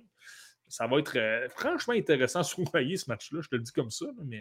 Un qui devrait profiter du fait que les Allemands sont peut-être un peu plus faibles, euh, c'est Seamus qui ici parce que depuis le début du tournoi, euh, j'aurais tendance à le classer dans la catégorie déception. C'est un joueur quand même qu'on avait en haute estime. Je me souviens, lorsqu'on a fait ton, top de mi-saison, Seamus ici avait réussi à se faufiler dans ton top 10 en dixième position. Es-tu encore euh, confiant de ta prédiction de novembre dernier ou, à la lumière de ce que tu as vu dernièrement, forcé d'admettre qu'il a perdu euh, quelques plumes? Euh, c'est certain que je ne suis pas nécessairement emballé parce que je vois Timus qui est ici. Je veux dire, au, niveau pour, bouger la rondelle, pour être créatif, il n'y a pas de problème. Il montre encore de belles choses. Lorsqu'on lui met de la pression, il est capable de tourner sur lui-même, rouler les mises en échec. Il le montre encore. Mais là, ce qui me dérange un peu plus de, euh, depuis le début du tournoi, je te dirais qu'il commet beaucoup de revirements. Euh, la gestion de la rondelle est peut-être un peu difficile par moment, puis ça, je te dirais que ça, ça m'a dérangé par moment. Il y a quand même beaucoup, beaucoup de revirements. Euh, je, te, je, te, donne un exemple, mais contre la Tchéquie, là, justement, le dernier, le dernier match des Américains, il, il est mal positionné, il est à la ligne bleue, il est mal positionné, il effectue, il, tente de mettre trop de pression, il perd la rondelle, puis un, joueur euh, qui s'appelle Lukas Ploch, qui n'est pas un joueur, c'est pas un grand joueur du côté de la Tchéquie. Euh, ça lui a permis de s'amener hors l'aile puis de déjouer le gardien de but des, États-Unis. Ça, malheureusement, c'est le genre de jeu qui, qui le fait peut-être un, peu mal paraître. Puis un peu plus tard, par la suite, échappe son joueur. Tout le monde devient un peu mêlé, ne sait plus vraiment qui couvrir, puis ça a donné une chance à, Mathias Sapovaliv. Je veux dire, c'est ça. Là, au niveau peut-être de, du positionnement défensif et des, revirements, ça a peut-être été un petit peu difficile. Je continue de l'aimer. Est-ce que je l'aime encore assez pour un, top 10? On a parlé de Frank Nazer. Si tu à me dire présentement, je suis pratiquement obligé de commencer à dire que je vais placer Nazer devant. Euh, je ne vais pas placer, je vais pas se placer hors de mon top 32, c'est Miss ici pour autant. Mais je t'avoue que c'est cette propension à effectuer des revirements peut-être m'a effrayé un peu. Il a raté quand même un peu d'action au niveau euh, dans les derniers mois. Donc, est-ce que ça peut expliquer aussi ce qui manque de rythme? C'est fort possible. C'est pas le seul joueur chez les Américains qui a manqué de l'action cette saison. Ça a été le cas aussi de Cruz Lucius qui a joué à quoi une vingtaine de parties avec le programme euh, depuis le début de l'année. Bon, on l'a vu à quelques flashs ici et là. Est-ce que tu es tout compte, compte tenu des circonstances, es-tu quand même satisfait de ce que tu as vu de la part euh, de l'attaquant? Euh, je dirais, il est pas mal comme avant de se blesser. Et c'est ce que j'ai remarqué, là. Puis, il n'y a pas de progression, c'est normal. Il n'a pas joué de la saison. C'est un peu normal qu'il n'ait pas progressé, là. Mais euh, je trouve qu'il apporte à peu près les mêmes choses. C'est quelqu'un d'intense, c'est quelqu'un qui est impliqué dans les coins, capable de gagner des batailles, euh, capable d'être intimidant, robuste, là. Pas comme un McGrorty ou un Cutter Gauthier, mais capable d'apporter de quoi à ce niveau-là. À l'occasion, capable d'être créatif, mais je ne suis pas certain que c'est quelqu'un qui va avoir la, vision de jeu ou justement la créativité pour être un joueur euh, d'élite dans la NNH, comme son frère Chas, par exemple. C'est vraiment moins bon offensivement. Euh, mais au niveau de la créativité, c'est ça. Je ne suis pas certain que c'est un gars qui est super créatif. C'est pas quelqu'un qui, attaque le filet, qui a un flair. C'est quelqu'un davantage qui va se diriger au filet, mais qui va récupérer des, rondelles libres, marquer des buts euh, moins sexy, si tu veux, mais des buts qui sont très. qui rapportent, justement, peut-être devant le filet je commence à me dire que c'est peut-être davantage un gars pour un troisième trio. C'est mhm. peut-être pas un gars que tu sélectionnes au premier tour. Deuxième tour, tu peux commencer à y penser. Tu sais, Luke Tuck a été sélectionné par les Canadiens au deuxième tour. Là. Un gars comme, comme Cruz Lucius pourrait peut-être se retrouver là. Comme il a raté des matchs et comme il n'est pas très offensif, il pourrait peut-être même glisser au niveau du troisième tour. Mais là, à partir du troisième, je pense que c'est un beau. Euh, c'est un, bel endroit pour le prendre. il y a quand même de, belles qualités à montrer justement au niveau de l'intensité. Euh, ça. Mais ils ne m'ont pas montré de choses supérieures pour dire écoute, c'est un top 6, il est vraiment, vraiment écœurant en, attaque. Puis de là, de dire écoute, il est meilleur qu'un Snuggerud ou un Cutter Gauthier, par exemple. Oui, exact. Ça serait hypocrite de dire qu'il euh, est mauvais et qu'il n'a pas un bon tournoi compte tenu des circonstances. Mm. Euh, mais forcé d'admettre que c'est quand même timide euh, de son côté là, pour les Américains. Et terminons, Marty, nos voisins du Sud avec la, la cerise sur le Sunday. parlons un peu de Logan Cooley. bon, on le sait, c'est pas une surprise pour personne. Logan Cooley possède d'excellentes mains. Tu l'avais mentionné sur le dernier podcast, parfois il tente de trop en faire on a un peu remarqué ça à l'occasion. On essaie souvent à la fin de, pour déjouer l'adversaire. Est-ce que ça t'a dérangé ou malgré tout, puisqu'il s'en est quand même bien sorti, a réussi à générer des chances de marquer, à générer des points, ça t'a pas dérangé tant que ça? Non, ben écoute, je pense que c'est normal. Le joueur est tout simplement. Euh, c'est instinctif. Je veux dire, des autres, je le sais. Je, vais t'utiliser un exemple. Tu es un excellent joueur. Pour les gens à la maison, l'Anthony Desaunier, c'est tout un joueur de baseball. Vous, voulez ce joueur-là dans votre équipe. Il faut en centre au deuxième but. Et il est spectaculaire, des plongeons incroyables. Lorsque tu jouais dans la ligue de Balmol TVA Sport contre RDS, tu étais dominant, tu donnais beaucoup trop. Tu n'avais pas, besoin de te, pas besoin de te donner, tu faisais simplement cogner des, des, petites claques au champ opposé, puis ça fonctionnait, tu obtenais un double ou un, un simple ou un double, ça fonctionnait, tu obtenais tes points même si tu ne te donnais pas nécessairement parce que tu étais meilleur. Si je te plaçais dans un calibre de ton, de ton niveau, là, tu te donnerais davantage et là, on verrait vraiment ce que tu es capable d'apporter sur tous les aspects. Et je pense que Logan... bien résumé, hein? euh, Logan Cooley, je pense que c'est la. Là, je te compare à Logan Cooley, c'est quand même, euh, quand même flatteur. Merci. mais, mais Logan Cooley, c'est un peu ça. Tu sais, si tu débarques contre des joueurs moins talentueux, tu as plus d'espace, tu, tu trouves qu'il y a pratiquement le temps long, tu dis écoute, je vais essayer la petite feinte de plus, comme ça fonctionne. Je vais essayer 2, 3, 4, 5 feintes, puis là, supposons que tu la perds, mais je veux simplement dire qu'il ne faut pas euh, trop paniquer lorsqu'on voit ça. Il, tente des jeux parce que c'est simplement trop facile pour lui. Mais lorsqu'il joue au niveau des moins de 20 ans ou contre les équipes de la NCAA, dans tous les matchs où le niveau était peut-être un peu plus relevé, il faisait moins il faisait moins ça. Il jouait davantage les détails, montrait quand même de la créativité et de belles choses mais peut-être moins de façon. Euh, il était moins. moins pour épater la galerie, si tu veux, beaucoup plus efficace. Et moi, c'est ce qui me dit que dans la LNH, lorsqu'il va débarquer dans des systèmes de jeu contre des joueurs qui sont très impliqués, euh, impliqués euh, avec de bonnes couvertures, je pense que ça va être correct. Pas Moi, dans mon cas, c'est pas une inquiétude. Puis je vois encore de très, très, très beaux jeux dans ce tournoi-là. Écoute, contre la Tchéquie, euh, il y, a, un but, le but, de, Jimmy Snuggerud qui a fait 2-1. Écoute, récupère la rondelle, il y a un joueur en couverture, il, manœuvre vraiment de manière très, très, très serrée. Euh, ramène un peu la rondelle vers lui, ça donne de l'espace, puis ça permet à Snuggerud de se libérer un peu. Remet à Snuggerud, puis Snuggerud a, décoché un lancer et a marqué. Euh, ça, c'est le genre de jeu qui montre à quel point Logan Cooley, c'est un joueur spécial. C'est pas tout. Il y a peut-être Connor Bedard ou Adam Fantilli, mais dans ce tournoi-là, il n'y a pas vraiment d'autres joueurs qui auraient pu euh, créer un jeu comme ça.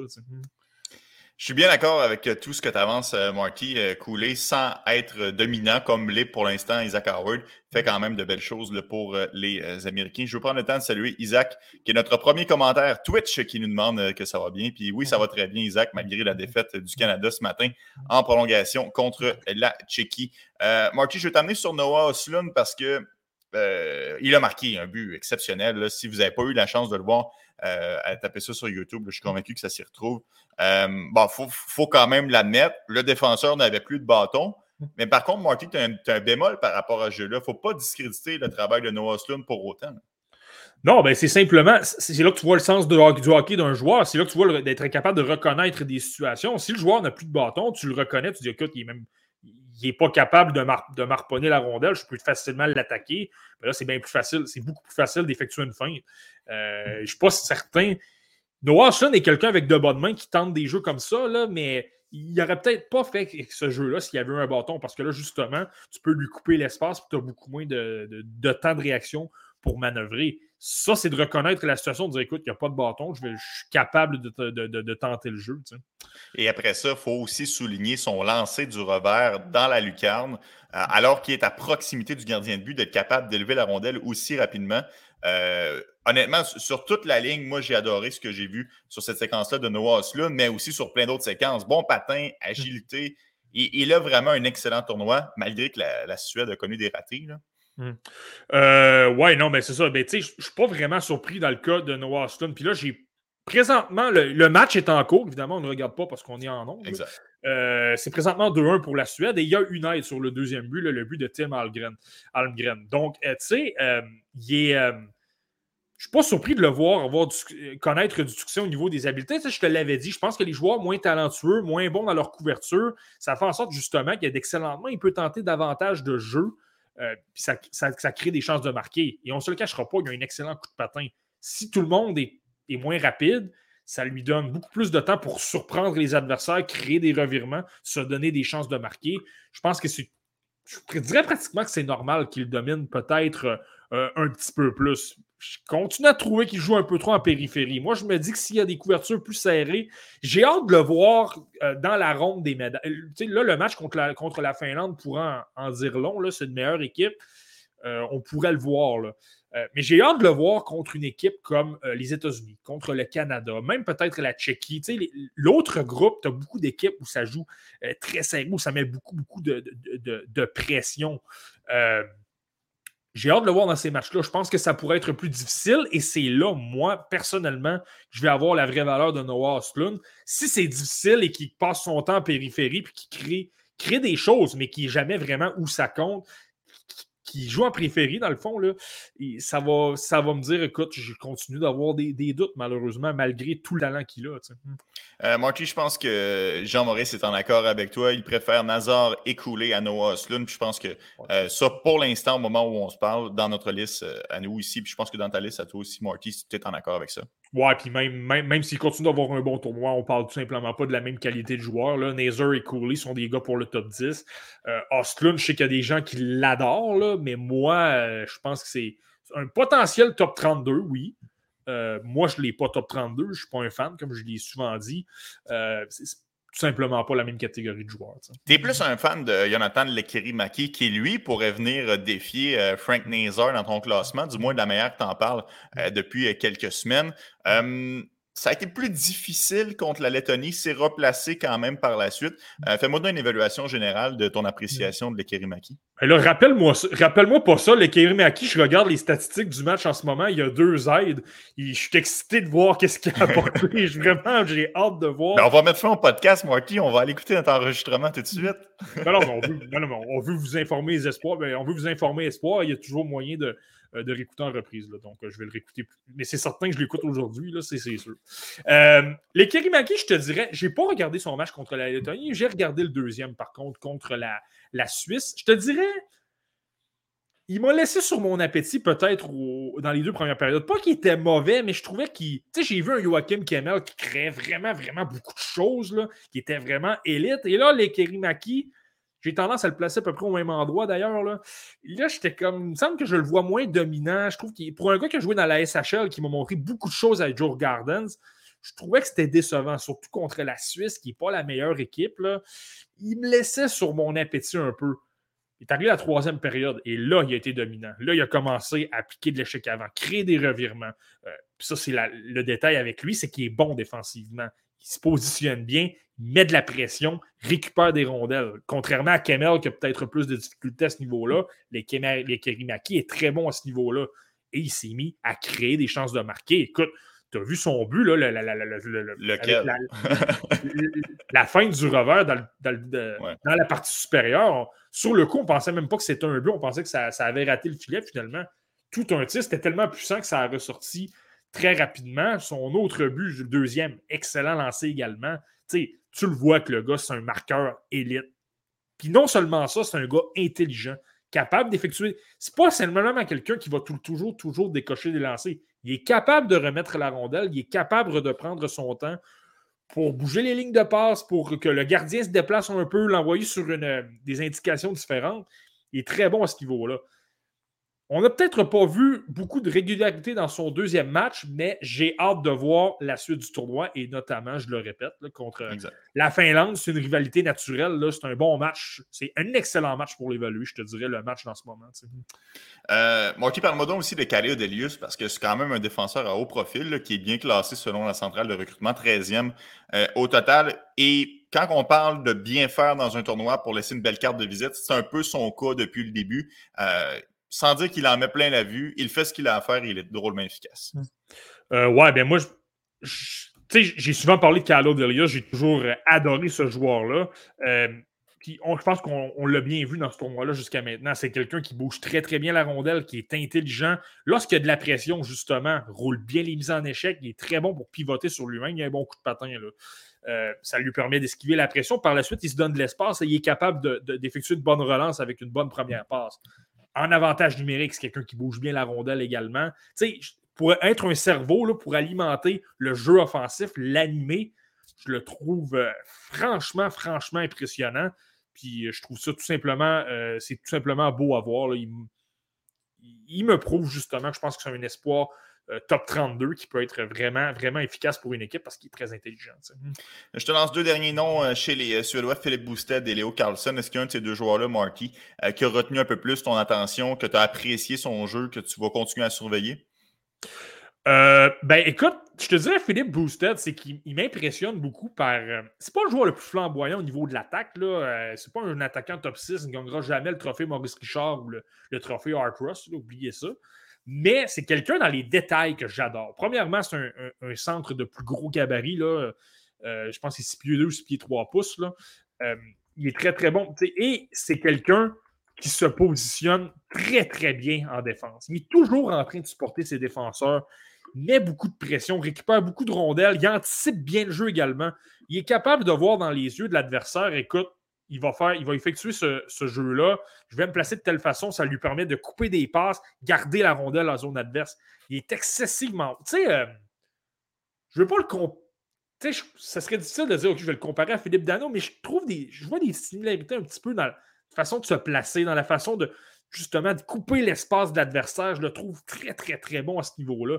Et dans ce tournoi-là, ce que j'aime beaucoup, c'est que je trouve qu'on voit, on le voit un petit peu plus manœuvrer la rondelle, effectuer des jeux et puis là, ça amène un petit peu de chance de marquer. Je te dirais qu'au niveau de la, Ligue des moins de 20 ans, la nationale, on le voyait un peu moins, son jeu offensif.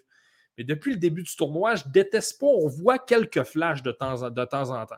Ça, c'est quelqu'un que je vais surveiller pour d'ici la fin du tournoi. Et c'est quelqu'un, là, justement, comme j'ai dit, c'est pas un attaquant top 6, donc peut-être pas premier, euh, premier tour, peut-être même pas deuxième.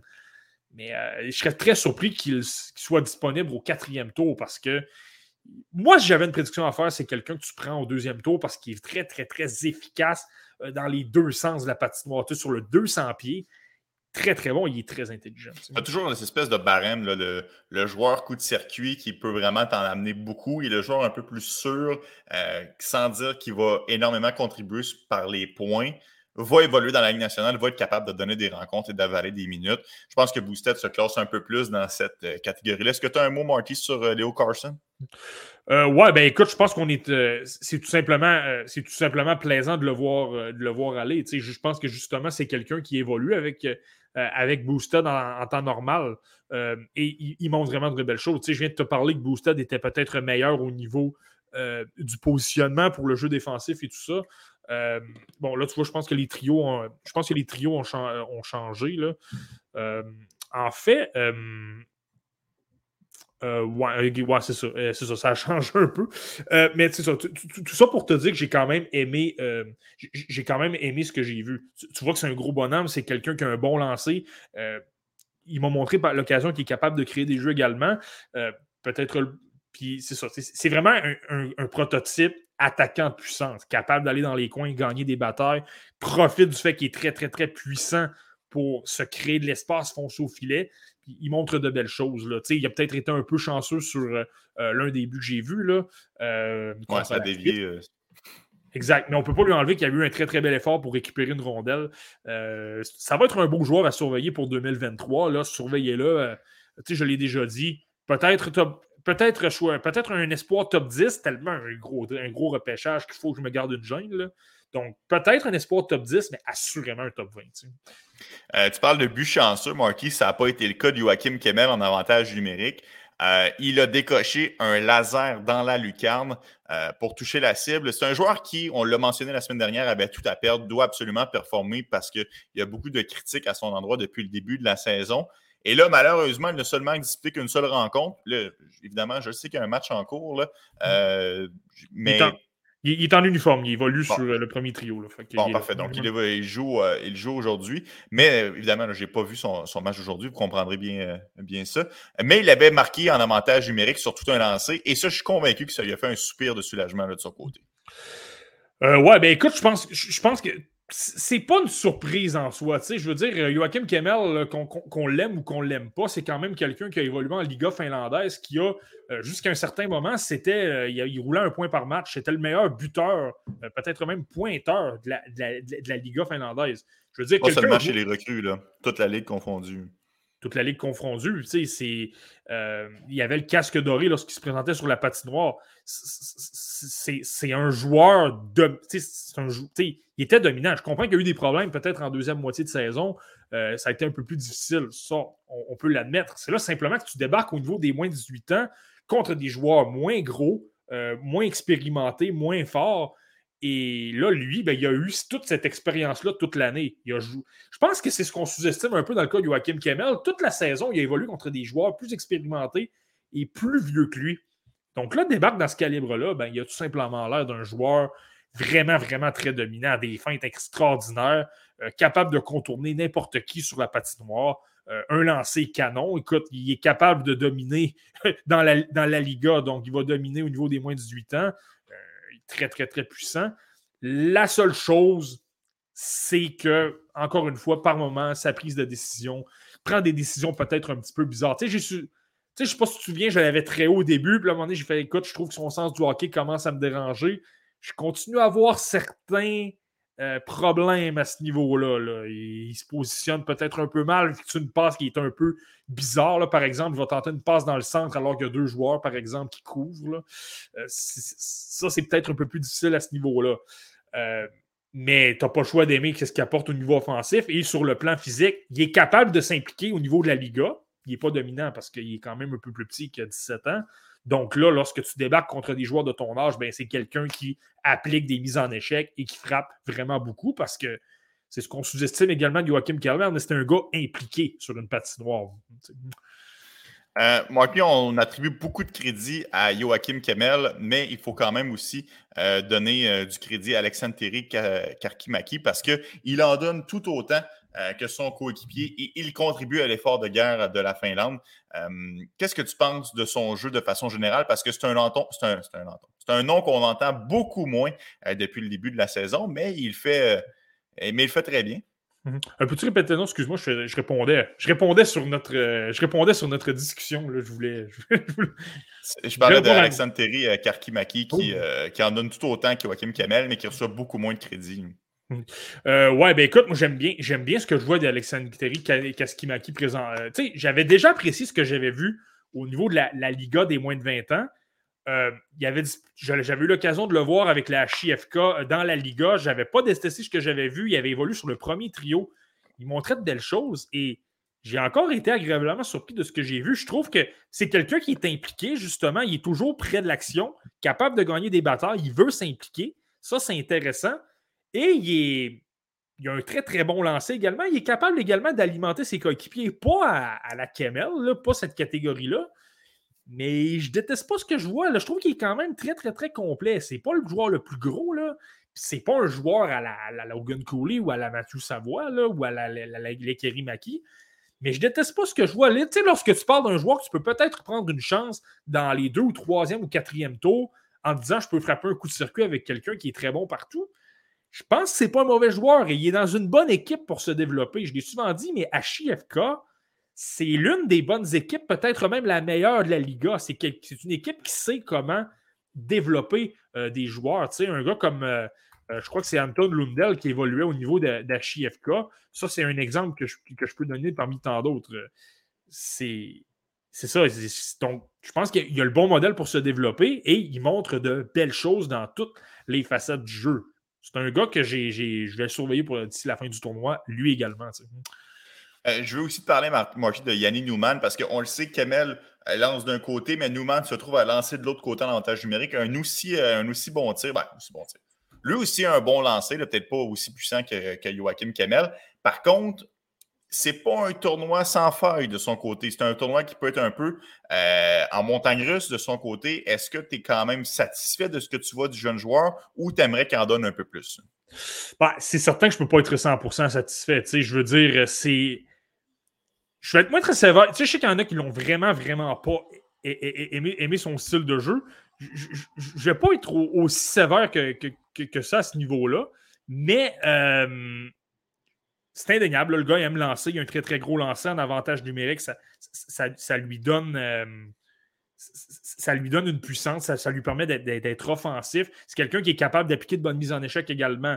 Euh, malheureusement, je trouve qu'il n'en apporte peut-être pas au niveau des, assez au niveau des, autres éléments. Il crée quand même.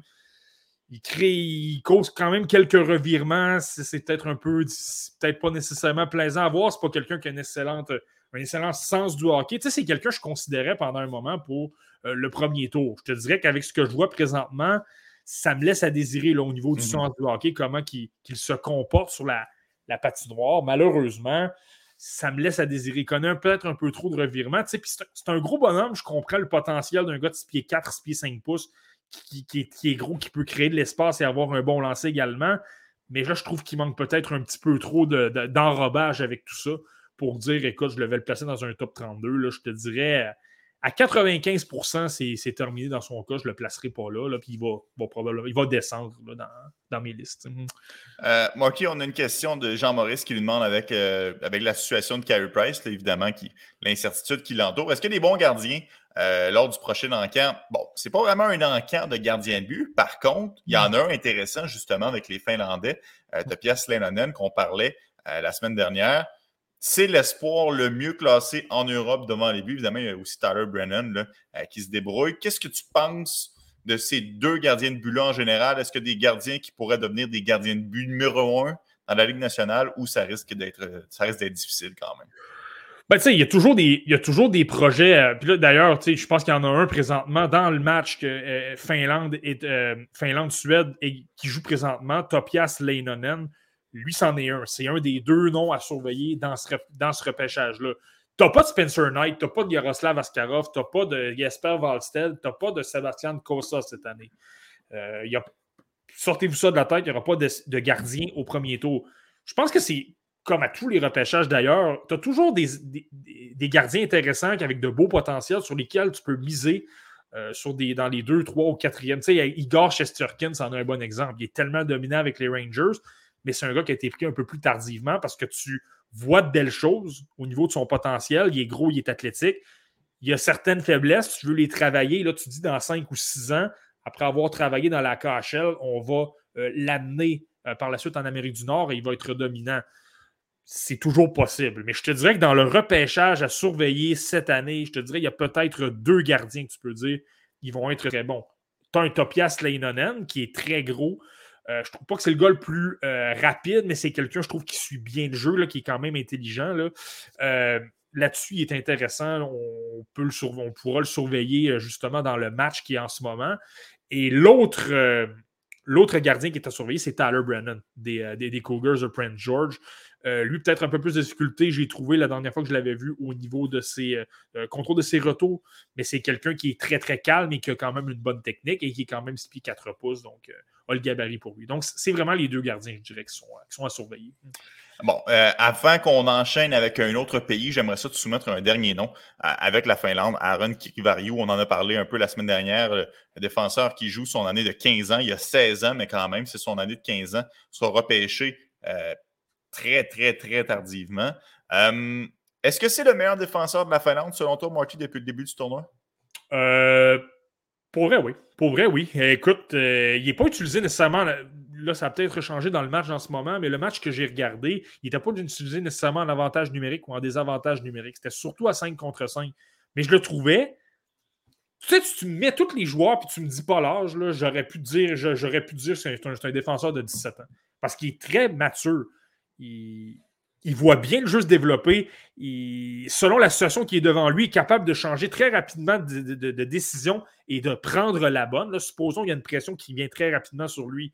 Il est très calme, prend la peine de bien bouger euh, et après ça, effectue une bonne relance, une très, très bonne passe quand il ne met pas vraiment de revirement. Physiquement, il est impressionnant. On parle quand même d'un défenseur de 15, à son année de 15 ans, là, devrait normalement se faire dominer à ce niveau-là.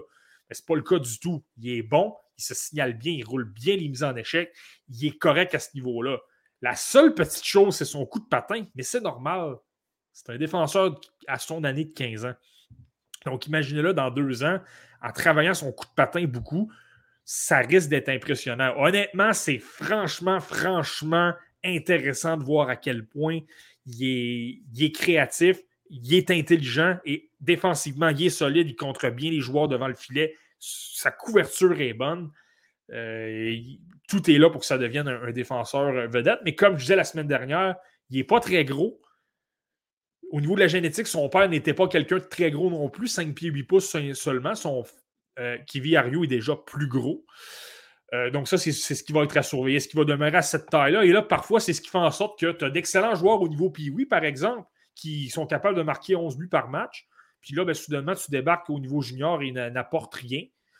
Donc, euh, je pense que c'est ça qui est à surveiller. Est-ce que son sa progression va être ralentie par le fait qu'il ne grandira pas beaucoup? Ça, ça va être à, surveiller dans son cas. Je vous rappelle que Aaron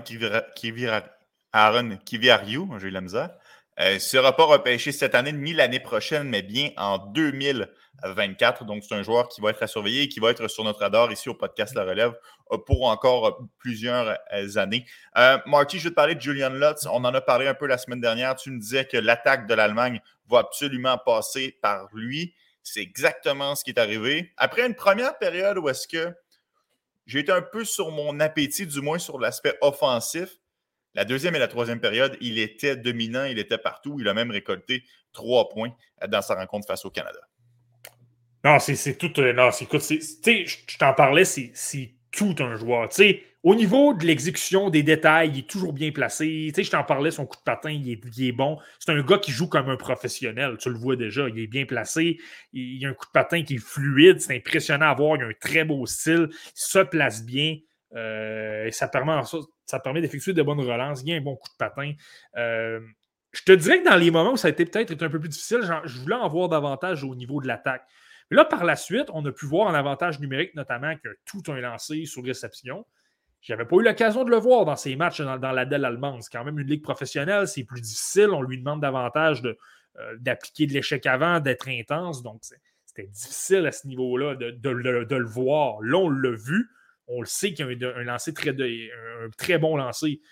Est-ce que c'est le gars le plus créatif? Je ne suis pas encore certain. On va voir le reste des matchs, mais c'est franchement intéressant. Tu sais, quand je te parlais, ça pourrait être un espoir euh, premier tour. Je vais me garder une petite gêne. Je vais continuer de regarder les autres matchs. Je ne suis pas encore certain. Mais je pense qu'on peut assurément le mettre comme un espoir de deuxième tour, assurément, parce qu'il montre trop de belles choses au niveau de la maturité, euh, au, niveau du jeu sur 200 pieds, de bien comprendre. Et en plus, il apporte un petit peu d'attaque il, va être à surveiller. Tu sais, il, est, OK, il n'est peut-être pas le gars qui a la meilleure vision de jeu pour vraiment alimenter de, de créer de grosses chances, mais c'est quand même quelqu'un qui est intelligent dans sa prise de décision pour créer des jeux. Je te, donne un exemple lors d'un l'un de ces matchs là, contre le Canada. Écoute, c'est une situation de deux contre deux. Euh, il y a un de ses coéquipiers qui est derrière. Il y a Tanner Hall du Canada qui tente de, d'appliquer de la, qui applique de la pression et qui est devant lui. C'est intelligent ce qu'il a fait, Julian Lutz. Il a tout simplement ralenti le jeu un peu. Ça a envoyé l'information à, Tanner Hey, écoute, j'ai l'occasion d'aller lui enlever la rondelle, de fermer le centre. Mais qu'est-ce que ça a fait en ça? C'était pas fou de Julian Lutz ce qu'il a fait. Il a attiré un joueur vers lui pour libérer son coéquipier. Son coéquipier est rentré dans l'ouverture avec vitesse, comme il n'y avait plus out sur lui. Il a remis une passe en, il, a remis une petite passe en retrait, attendu qu'il le devance, a effectué une passe comme il y avait beaucoup de vitesse, a contourné le défenseur euh, du Canada. il a eu une très bonne chance de marquer. C'est ça, un jeu comme ça, c'est impressionnant. Et c'est ce genre de jeu-là, moi, personnellement, je me dis, écoute, c'est capable de continuer de faire des jeux comme ça? C'est un gars qui peut être franchement spécial. Tu sais, un coup de circuit, lui, ça peut en être un. Ouais, moi, honnêtement, à la lumière de ce que j'ai vu, autant la semaine dernière, j'étais surpris quand tu m'as avancé le top 32. Maintenant, je le comprends, je le comprends bien mieux. Et je me dis que si jamais il glisse au deuxième tour, juste rappeler à tout le monde que le Canadien de Montréal va repêcher soit au 33e ou au 34e tour euh, cette année avec son choix de deuxième ronde. Euh, difficile de ne pas s'emballer, honnêtement, si un Julian Lutz arrive. Euh, je te dis pas nécessairement avec le choix des Flames, on verra, là, mais au deuxième tour, c'est incroyable. mais j'ai le goût, tu me dis ça, là, puis j'ai le goût de dire. tu regardes les joueurs que Ken Hughes a amenés, là, les espoirs un peu, là, des Tice Milanic ou des Emil Heinemann, par mm-hmm. exemple. Puis on va surveiller le repêchage 2022. D'ailleurs, on vous le présentera, on sera en direct. Là, mais j'ai le goût de penser que c'est le genre de gars que les Canadiens pourraient adorer. Tu sais, un gars qui se positionne bien dans, sa zone, déjà un bon coup de patin, déjà un pro. Il semble. Tu sais, ça fait des années qu'on en parle en Allemagne. Donc, d'après moi, c'est quelqu'un de très prof. Savoir parler à personne, probablement quelqu'un de très professionnel.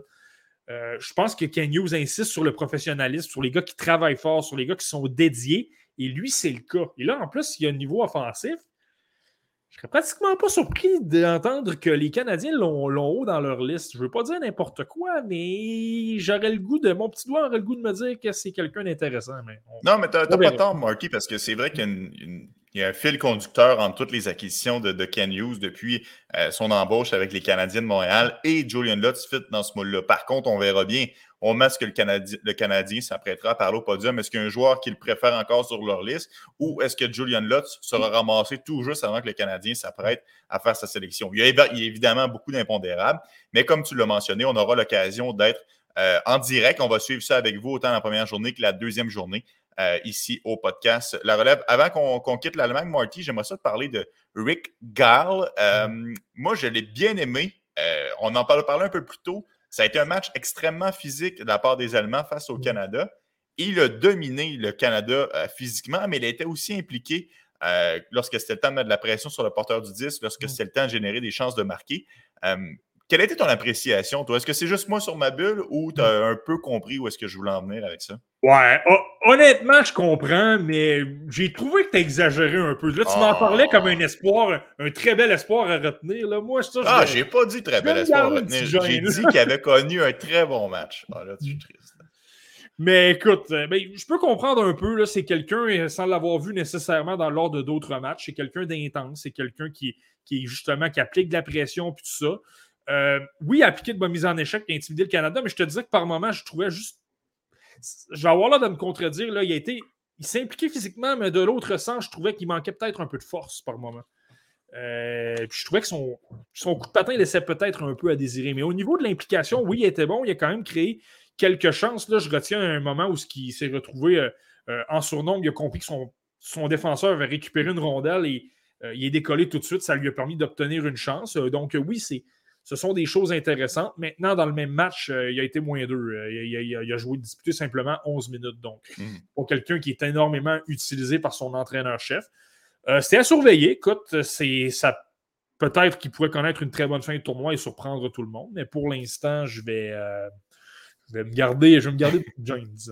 euh, Marty, je vais t'amener sur un sujet euh, Ligue nationale de hockey. On aura l'occasion de reparler du championnat mondial des moins de 18 ans la semaine prochaine, lorsque, évidemment, plusieurs autres matchs d'importance euh, auront lieu entre-temps. Bon, évidemment, les Hurricanes de la Caroline vont faire les séries éliminatoires. Je n'apprends rien à personne. Par contre, ils ont eu des problèmes de gardien de but dans les derniers jours. Cependant, on apprend qu'Antti Ranta devrait disputer le match de ce soir et Frédéric Anderson devrait revenir pour les séries éliminatoires. Mais quand même, entre-temps, Piotr Kochetkov a dû euh, être appelé, euh, être lancé dans la mêlée et il a bien fait dans ses deux sorties. Et il a savouré la victoire, dont un départ contre les Devils du New Jersey. Euh, on n'entend pas nécessairement beaucoup parler de Kochetkov. Est-ce que c'est un joueur quand même que tu avais haut, toi? On le sait quand même, c'est un choix de deuxième tour en 2019. Moi, c'est un gardien que j'ai toujours apprécié. Je l'avais à peu près où les... dans, mes listes, je l'avais à peu près dans les alentours. Je, dois aller revoir, je dois aller revérifier, là, mais je l'avais à peu près dans les alentours d'où il été repêché. Peut-être un petit peu plus loin, là, mais pas beaucoup plus. 44, 45e. Mais c'est quelqu'un que j'adorais. Euh, justement, au mondial des moins de 18 ans, c'était le gardien de la Russie. J'avais adoré son, son côté athlétique. Il était très, très, très rapide. Ça, je vais toujours retenir ça. C'est un gardien de gros gabarit que tu bouges bien moi, je me dis, je veux prendre une chance sur toi. J'ai tendance à adorer ce genre de gars-là. Et tu sais, c'est pas comme pas comme un Askarov que lui, j'ai. Je m'en cache pas, j'ai jamais été un fan parce que je le trouve très euh, nerveux devant le filet. Là, si tu veux, il bouge beaucoup. Euh, Kochetkov, je le trouve peut-être un petit. C'est pas Carey Price, là, mais il est, il est, un peu plus calme. Il est plus euh, normal, si on veut. donc, j'ai toujours adoré ce potentiel-là, honnêtement. J'ai toujours trouvé que c'est un, je me souviens lorsque les Hurricanes la Caroline l'ont choisi en 2019, là, au 36e rang au total, j'avais trouvé ça intéressant. Euh, là, je l'ai revu contre les Hurricanes. Premièrement, il a pris énormément de coffres. Il est vraiment, vraiment très gros. Et tu sais, il y a une qualité qu'on dit souvent chez les gardiens de but. Les bons gardiens de but euh, sont capables de faire sentir qu'ils sont gros devant le filet. Euh, lui, c'est exactement ça. Tu le vois, là, puis écoute, il couvre énormément d'espace. Il est très, très, très, très gros. Il est très mobile. Euh, lorsqu'il travaille euh, au sol, par exemple, il se relève très rapidement, il est très rapide. Ça, c'est intéressant avec la, vitesse des lancers, avec l'exécution. Euh, moi, je trouve que c'est franchement, quelque chose que je trouve de prometteur. J'ai peut-être revu une faiblesse au niveau de la mitaine. Les deux buts qu'il a donnés contre les Devils, c'était des, des, lancers du côté de la mitaine. Ça peut-être être un peu plus difficile à ce niveau-là. Ça, ça va être à. Mais je trouve que c'est un, beau potentiel. Je ne suis pas en train de dire qu'il va garder devant. Je ne suis pas en train de dire qu'il va être devant le filet des Hurricanes en série, qui va amener les Hurricanes en, finale de la Coupe Stanley, voire gagner la Coupe. Mais c'est quelqu'un que je retiendrai. Moi, je pense que Piotr Kochetkov est le futur des Hurricanes devant le filet. on parle d'Anderson, mais euh, il est quand même plus très jeune. Là. Il ne reste pas 15 ans euh, devant lui. Là. Je pense qu'un Kochetkov qui vient de s'amener en Amérique du Nord peut prendre le filet. Euh, quelque part l'an prochain, là, peut s'amener dans un genre de, rôle de tandem, si tu veux, avec un Anderson, par exemple. Ça peut devenir le gardien d'avenir qui va être très dominant dans la LNH. Moi, c'est la prédiction. Je pense que ça peut devenir un, des, gardiens de la filière russe, justement, qui devient très dominant et qu'on va surveiller, qui va aider les Hurricanes parce que les Hurricanes, en plus, devant. Euh, devant eux, j'apprends rien à personne, ben, c'est toute une équipe de hockey. exact. Et ça justifie un peu euh, la transaction d'Alex Nedeljkovic, euh, qui avait pris quand même plusieurs personnes par surprise. Moi, le premier, euh, candidat Calder, joueur repêché en 2014, développé dans l'organisation. Ça fonctionne bien. Hop, on l'envoie ailleurs pour Jonathan Bernier et un choix de troisième tour. Euh, moi, j'avais été surpris, mais là, quand on voit qu'il y a un autre avenir d'assurer à ce niveau-là, puis tu remarqueras, Marty, on dirait que les espoirs des Hurricanes de la Caroline, ça fonctionne souvent. C'est rare qu'ils se trompent au repêchage. Je ne sais pas si c'est au niveau du développement ou au niveau vraiment d'avoir choisi le bon cheval euh, lors de la séance de, repêchage, mais quand même, euh, c'est un autre espoir qui fonctionne bien en Caroline. Et je lui souhaite la meilleure des chances pour l'avenir. Puis, ouais, vas-y.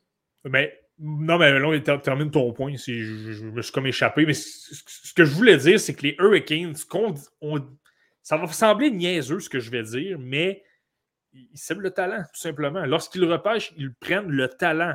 À tort ou à raison. Parfois, ça ne fonctionne pas toujours. Euh, j'ai un, puis là, c'est pas eux qui l'ont repêché, mais je me souviens, il y a quelques années, ils avaient obtenu Alexis Sarella dans une transaction pour Eric Stahl, par exemple. Moi, j'adorais Alexis Sarella. J'adorais son potentiel. Je trouvais qu'il avait un très, très beau potentiel offensif et qu'il était bon défensivement également. Ça n'a pas fonctionné, mais j'aime la stratégie de Hurricanes. C'est qu'on prend des chances avec le talent. On y va avec des joueurs talentueux. On prend une chance. On prend beaucoup, beaucoup de choix. On se dit, écoute, ça se peut que ça ne fonctionne pas comme un Sarella mais on peut avoir de très, très belles surprises également, comme avec un Kochetkov devant le filet ou avec, euh, j'adore. Jarvis. Euh, Seth Jarvis, ça, c'est un show de premier tour, donc je ne le placerai pas comme un. Ah, veux dire dans des rondes tardives. Exact, vraiment des, des, lancer des dards sur une cible.